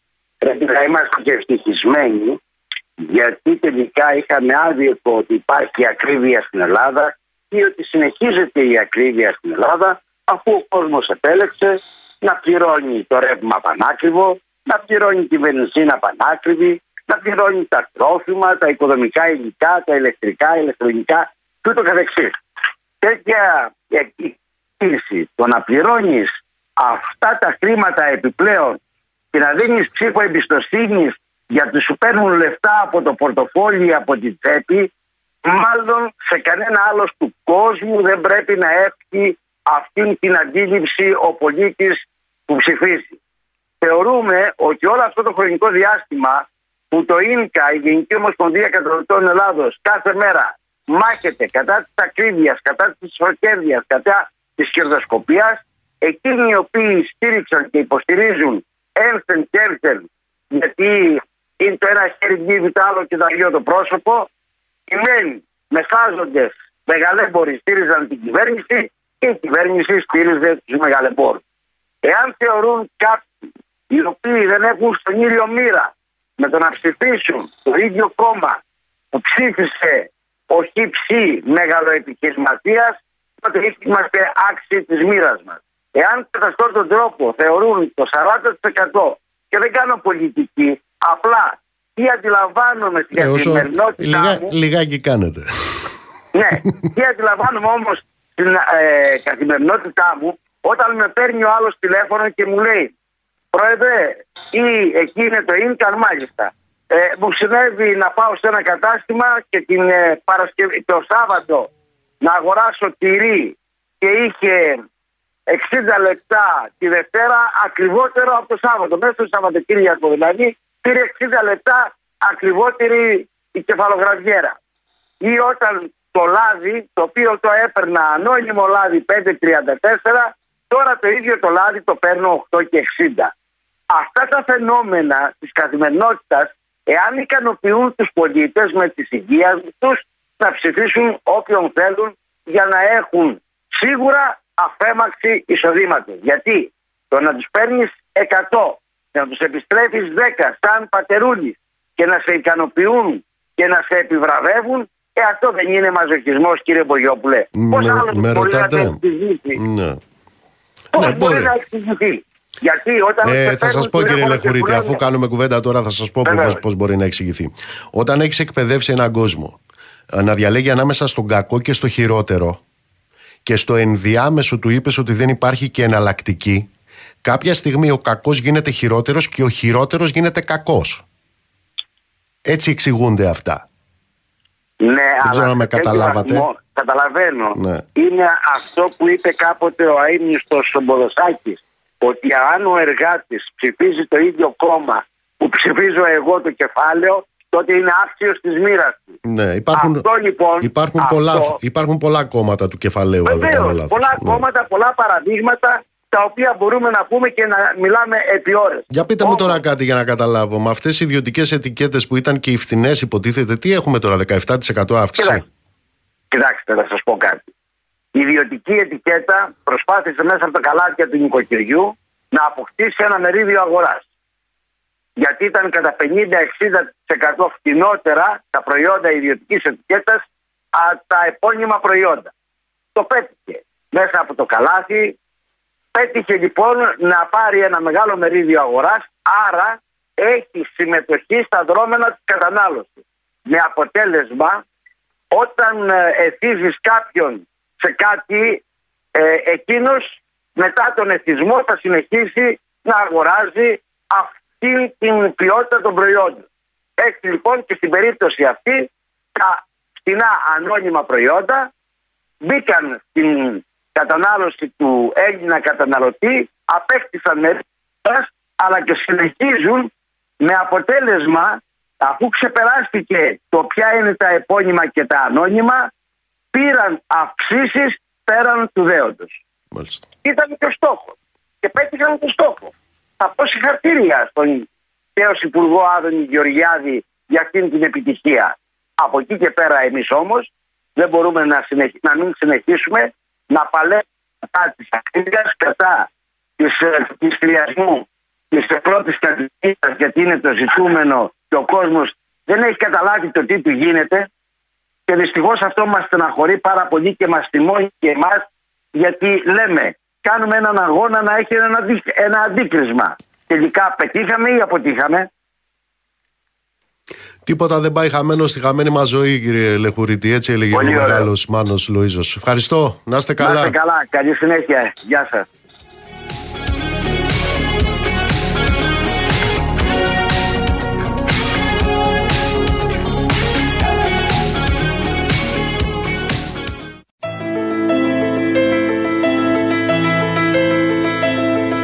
Ποτέ του δεν κατάφερε να βγει σε μια λιακάδα και ζει με ό,τι περίσσεψε από ένα σκάρτο ποίημα.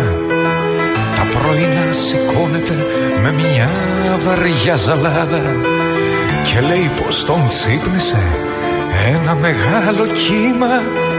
Κρεμάει τις αφίσες του στα παράθυρά του, κρύβει το φως, μα κρύβει κι όλα τα άλλα, γιατί το μόνο που λαχτάρισε ως λαφυρά του είναι μια θάλασσα να φτάνει ως τη σκάλα.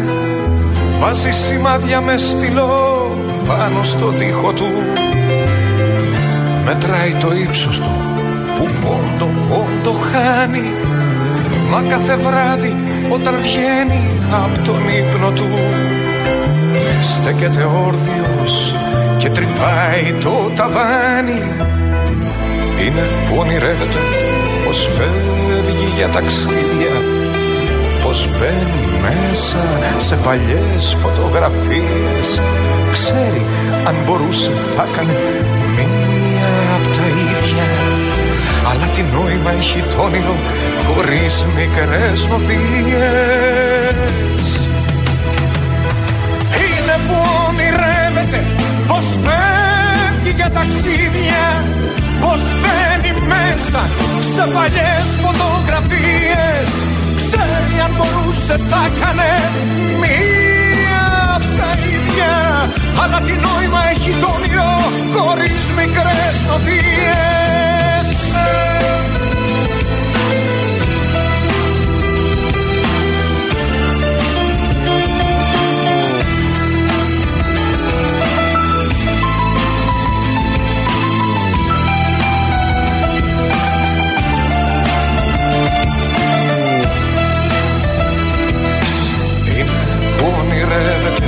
Πως φεύγει για ταξίδια, πως μπαίνει μέσα σε παλιές φωτογραφίες.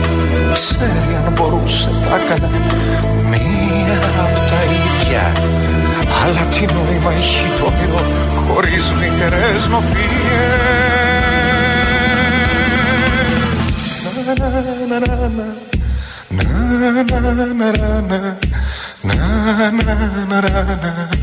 Να να να να να να να να να να να.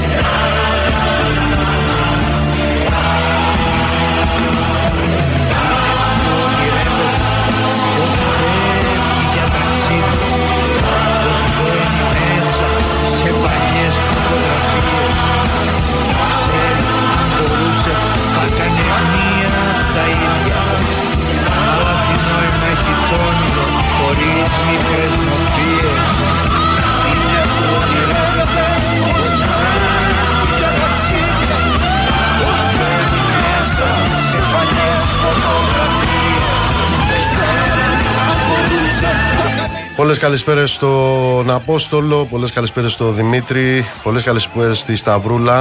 Α, να πω κάτι. Ξέρετε, τα καζίνα δεν είναι μόνο οι εισπράξεις των καζινάδων, ούτε ο χώρος, πώς το λένε, ψυχαγωγίας το λένε αυτών που πάνε και παίζουν εκεί. Είναι και χώρος που δουλεύουν άνθρωποι. Στο καζίνο του Ρίου λοιπόν, το που το κλείσανε, εκεί 220 οικογένειες είναι στο δρόμο. Και όπως λένε οι εργαζόμενοι, και με οφειλές πολλών εκατομμυρίων από εκείνους οι οποίοι βεβαίως ήταν μία ομάδα από τις 4 οι καζινάδες που μειώθηκε η φορολογία τους και παραμένει μειωμένη από την εποχή των αριστερών κυβερνήσεων.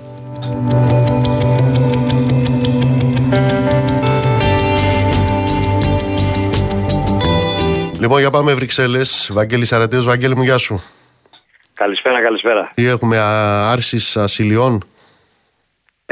Αύριο έχουμε καταρχήν τη μεγάλη υπόθεση του κ. Γιωργούλη.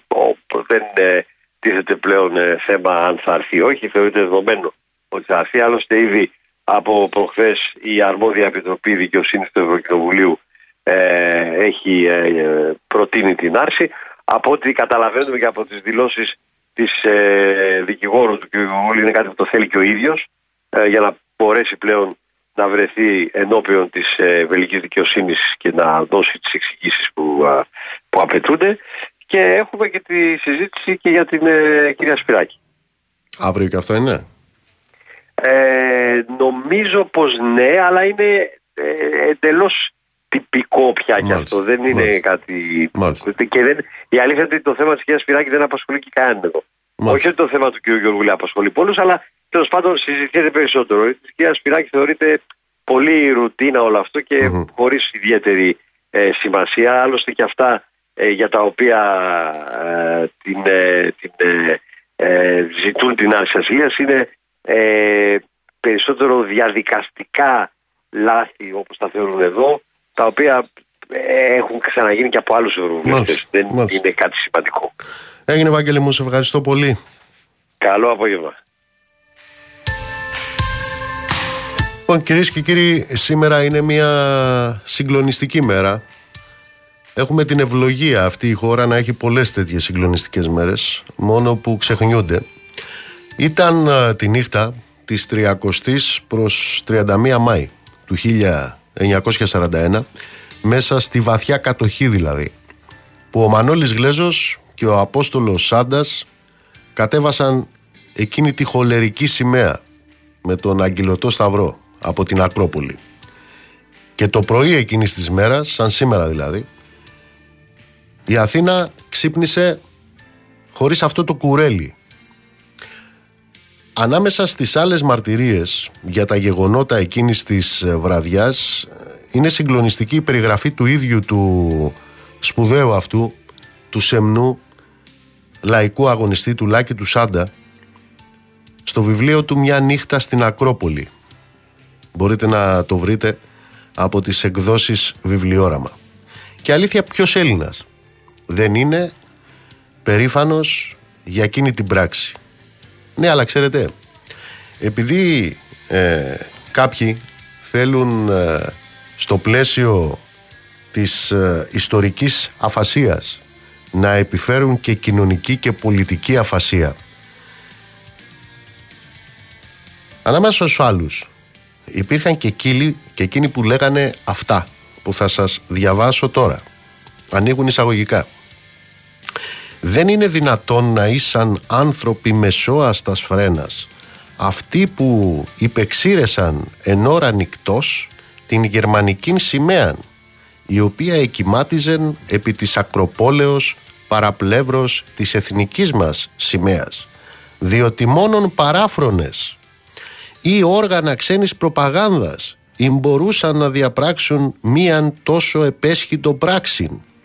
Το ελληνικό έθνος υπεδέχθη την σημαία του νέου Ράιχ που εδημιούργησεν η μεγαλοφυής διάνοια του Αδόλφου Χίτλερ ως σημαία ενός υπό πάσαν έποψην μεγάλου και ανέκαθεν φίλου προς την Ελλάδα λαού, ως εν σύμβολον αποκαταστάσεως μιας ειρηνικής περιόδου, ως εν σύμβολον δικαιοσύνης και πολιτισμού, και είναι βέβαιον ότι αν οι δράστες του εγκλήματος περιήρχοντο ισχύρας του ελληνικού λαού, θα λιτζάρονται από αυτόν τον ίδιον ως εχθροί της πατρίδας μας.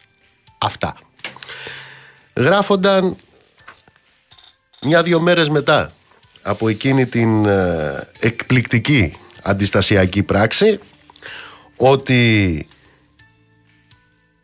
ή το μεγαλοφυής διάνοια ο Χίτλερ και ότι ο ελληνικός λαός υπεδέχτη τη σημαία του νέου Ράιχ ως σύμβολον δικαιοσύνης και πολιτισμού. Αυτά γράφονταν στα ελληνικά, πρέπει να σας πω. Από χιτλεροειδή βεβαίως γράφονταν, από ελληνόφωνα χιτλεροειδή. Τα λέω αυτά γιατί μέσα στην ναζιστική εκείνη η σκλαβιά ορθώθηκε το ανάστημα ενός αδούλωτου λαού για την αποτείναξη του φασιστικού ζυγού, για την εθνική απελευθέρωση, για την αναδημιουργία της Ελλάδας. Αυτό δεν έγινε καταρχάς από μόνο του και βεβαίως δεν έγινε μόνο αυτό. Έγινε και το άλλο. Ποιο άλλο? Κάποιοι να έχουν σημαία τους τη χιτλερική σημαία. Βεβαίως ο λαός μας έχει τις δάφνες του. Γιατί δεν ακολούθησε εκείνους που είχαν σημαία τη χιτλερική σημαία? Ακολούθησε το δικό του το μεγαλειώδη δρόμο. Ακολούθησε τον αγώνα και της εθνικής και της κοινωνικής απελευθέρωσης, όπως τον είχε περιγράψει ήδη από την έναρξη εκείνου του πολέμου και μάλιστα από τα μπουντρούμια της ασφάλειας ο Νίκος Ζαχαριάδης, ο γραμματέας του ΚΚΕ, σε εκείνο το ιστορικό του γράμμα στις 31 Οκτώβρη του 40, πόρτα την πόρτα, σπίτι το σπίτι, ενάντια στο φασισμό με το όπλο στο χέρι.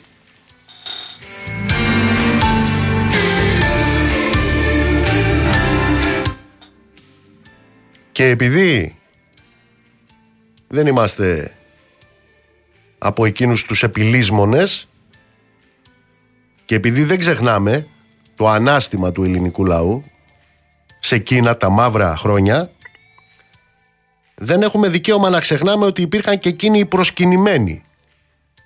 Μιλάω για τα ελληνόφωνα όργανα του κατακτητή.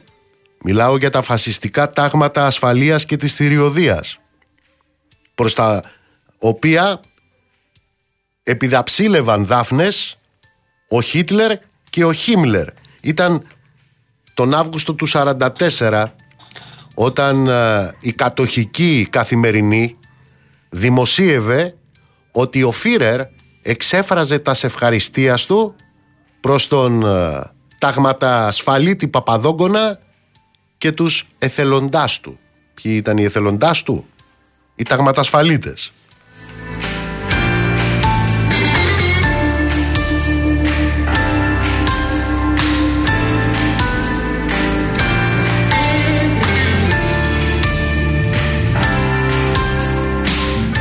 Κάτι τέτοιους δοσίλογους ταγματασφαλίτες έχουν αναλάβει να ξεπλένουν τώρα ορισμένοι ιστορικοί, λέει, ιστορικοί, οι οποίοι είναι και επικοινωνιολόγοι, λέει, και έχουν αναλάβει, λέει, και να συμμετέχουν στα επικοινωνιακά προγράμματα, τα προεκλογικά της εκστρατείας κομμάτων. Μάλιστα. Λοιπόν, το κατέβασμα του Αγγιλωτού από την Ακρόπολη ήταν και είναι πράξη ύψης του συμβολισμού.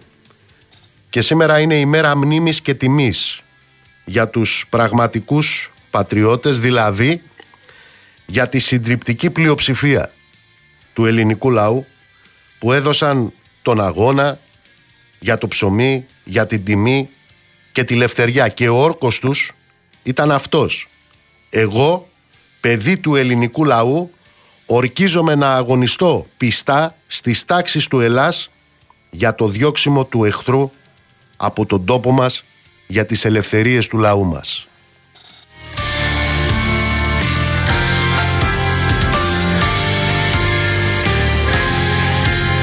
Αυτούς γιορτάζουμε σήμερα με εκείνη την ηρωική πράξη του Γλέζου και του Σάντα. Και αυτή θα είναι πάντα άλλο πράγμα, άλλο πράγμα αυτοί που δώσανε την ψυχή τους, την καρδιά τους, το αίμα τους για την ελευθεριά της Ελλάδας και για τη σωτηρία του ελληνικού λαού, και άλλο πράγμα οι μαυραγορείτες. Άλλο πράγμα οι φορείς τους, άλλο πράγμα οι εφημερίδες τους, που έφταναν να δίνουν ακόμα και το παράγγελμα των εκτελεστικών αποσπασμάτων, αυτοί που κράδεναν δηλαδή ενάντια στο μεγαλειώδης κίνημα της αντίστασης, ποιο? Την νομιμότητα του κατακτητή και των ντόπιων οργάνων του. Και ξέρετε τι έγραφαν? Σας διαβάζω τι έγραφαν. «Καλώς συνετάγει ο νόμος που τιμωρεί με θάνατο τους Έλληνες υπηκόους όσοι μετέχουν σε πολεμικές εχθροπραξίες κατά των Γερμανών». Τα γράφονταν πότε? Τον Ιούνιο του 1941, στην κατοχική Καθημερινή.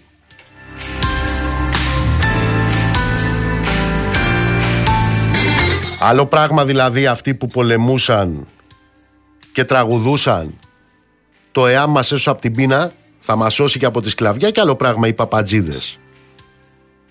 Άλλο πράγμα αυτοί που πολεμήσανε το Χίτλερ και με τα ίδια όπλα πολεμήσανε τον Τζόρτσιλ και τον Βαν Φλιτ, και άλλο εκείνοι που για να καταπνιγεί κάθε εγχείρημα λαϊκής κυριαρχίας στον τόπο ζητούσαν εντυπωσιακή υπεριαλιστική επέμβαση ξένων δυνάμεων στην Ελλάδα και τηλεγραφούσαν, όπως ο Γεώργιος Παπανδρέου, άλλος πώς και γέρος της Δημοκρατίας, το Σεπτέμβριο του 1944 τηλεγραφούσαν στον Τζόρτσιλ και του ζητούσαν παρουσία εντυπωσιακών βρετανικών δυνάμεων στην Ελλάδα και ως τας τουρκικάς σακτάς, ώστε να μεταβάλει την κατάσταση. Άλλο πράγμα δηλαδή να κατεβάζεις την ναζιστική σημαία από την Ακρόπολη, και άλλο πράγμα να συνεργάζεσαι με τους κάθε λογής κατακτητές.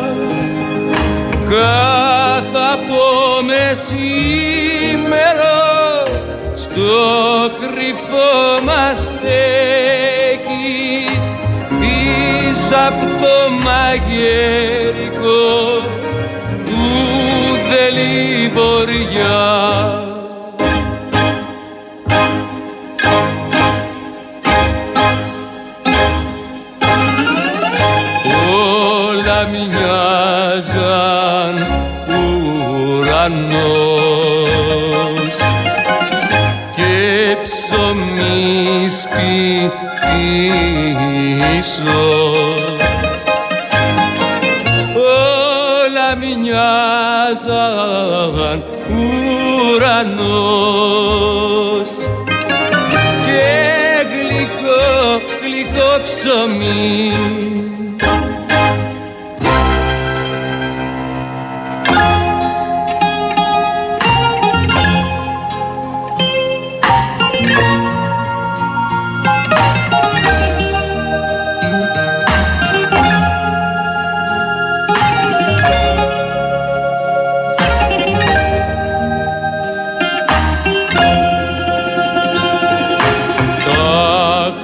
την αζήλεψαν στα κλωδά σου μάτια που γιωμάν τα πόβραδο γλυκά πρωινή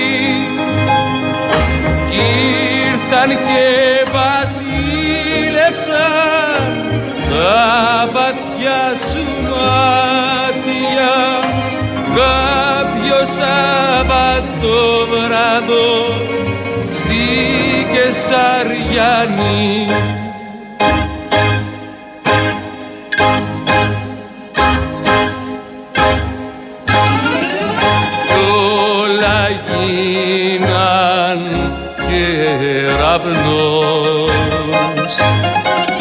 Πελαγίσα αλμύρα κι όλα γίναν κεραυνός και πικρό, πικρό ψωμί.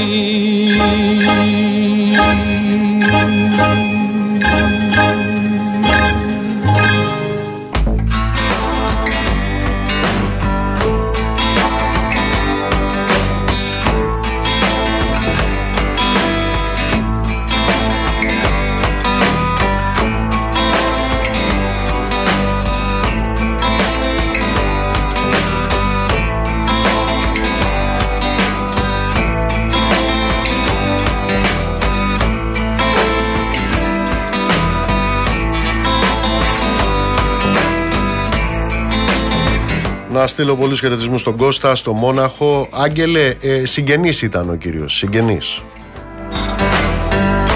Καλησπέρα στον Τίνο, μας ακούει από το Όσλο. Λοιπόν, πάμε να δούμε τι γίνεται στον κόσμο. Τζένι Κρυθαρά, έλα Τζένι μου, καλησπέρα.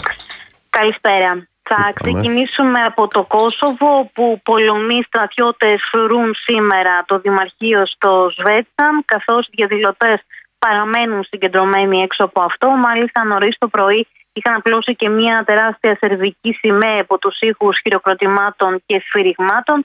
Στην πόλη Λεπόσαβη της αλβανικής εθνότητας δήμαρχος, ο οποίος κατάφερε τη Δευτέρα να μπει μες στο κτίριο του Δημαρχείου, παραμένει μέσα σε αυτό. Σε διπλωματικό επίπεδο, οι Ηνωμένες Πολιτείες και οι σύμμαχοί τους στο ΝΑΤΟ επέπληξαν το Κόσοβο για την κλιμάκωση της έντασης με τους Σέρβους, λέγοντας πως η χρήση βίας για την εγκατάσταση δημάρχων σε σερβικές περιοχές του Κωσόβου υπονομεύει τις προσπάθειες για τη βελτίωση των προβληματικών διμερών σχέσεων. Ο Σέρβος Πρόεδρος Αλεξάνδρ Βούτσιτς έθεσε εκ νέου το στρατό του σε πλήρη ετοιμότητα μάχης και διέταξε τη μετακίνηση μονάδων ακόμα πιο κοντά στα σύνορα, που ούτως ή άλλως βρίσκονται κοντά ήδη από τα μέσα Απριλίου. Οι Ηνωμένες Πολιτείες τώρα φαίνεται πως αλλάζουν σε κάποιο βαθμό τη στάση τους, καθώς θέτουν υποκαθεστώς άτυπων κυρώσεων το Κόσοβο. Ο Αμερικανός πρέσβης στην Πρίστινα, ο Τζέφρι Χόβενιερ, σε συνέντευξη τύπου που παραχώρησε σήμερα, επέκρινε έντονα την απόφαση της Πρίστινα να επιβάλλει με τη βία το αποτέλεσμα των εκλογών της 23ης Απριλίου. Στο πλαίσιο αυτό, ανακοίνωσε ότι ακυρώνεται η συμμετοχή του Κωσόβου στη διακλαδική στρατιωτική άσκηση Defender Europe 2023. Ενώ δήλωσε ότι οι Ηνωμένες Πολιτείες δεν έχουν πλέον ενθουσιασμό, όπως είπε χαρακτηριστικά, να προωθούν το αίτημα του Κωσόβου για αναγνώριση της ανεξαρτησίας.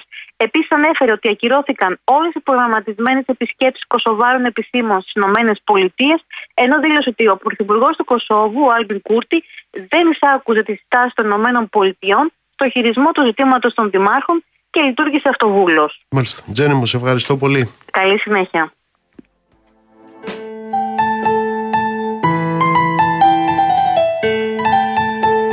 Λοιπόν, κάπου εδώ ήρθε η ώρα να σας αποχαιρετήσουμε. Να είστε καλά, ψυχή βαθιά. Το ραντεβού μας είναι αύριο στις 7 το απόγευμα.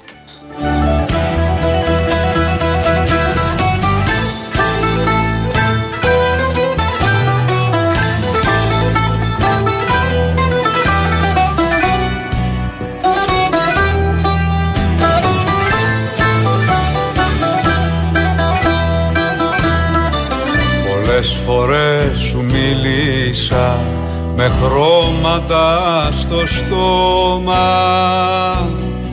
στο είπα όσα έμαθα τα έμαθα με το σώμα.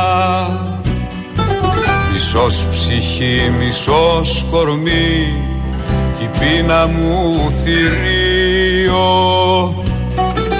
Μισή ζωή σπατάλησα, να ζήσουν και τα δύο, να ζήσουν και τα δύο. Όσα κομμάτια κι αν μπορέσεις να ενώσεις, δεν θα σου φτάσουν μια στιγμή για να με νιώσεις. Στα είπα όλα, φίλα με τώρα.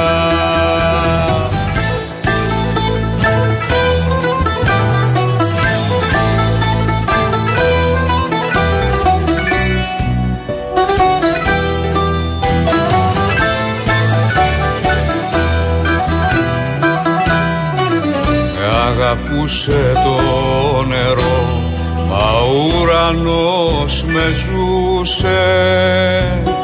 Κι όταν μετρούσα τι μπορώ, η γη δεν με χωρούσε.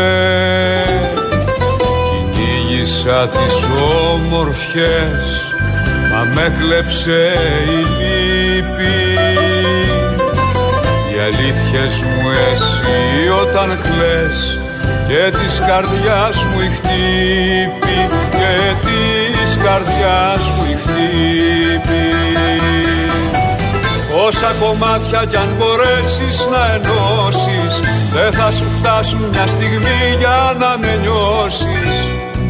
Στα είπα όλα, φίλα με τώρα. Όσα κομμάτια κι αν μπορέσεις να ενώσεις, δεν θα σου φτάσουν μια στιγμή για να με νιώσεις. Στα είπα όλα, φίλα με τώρα.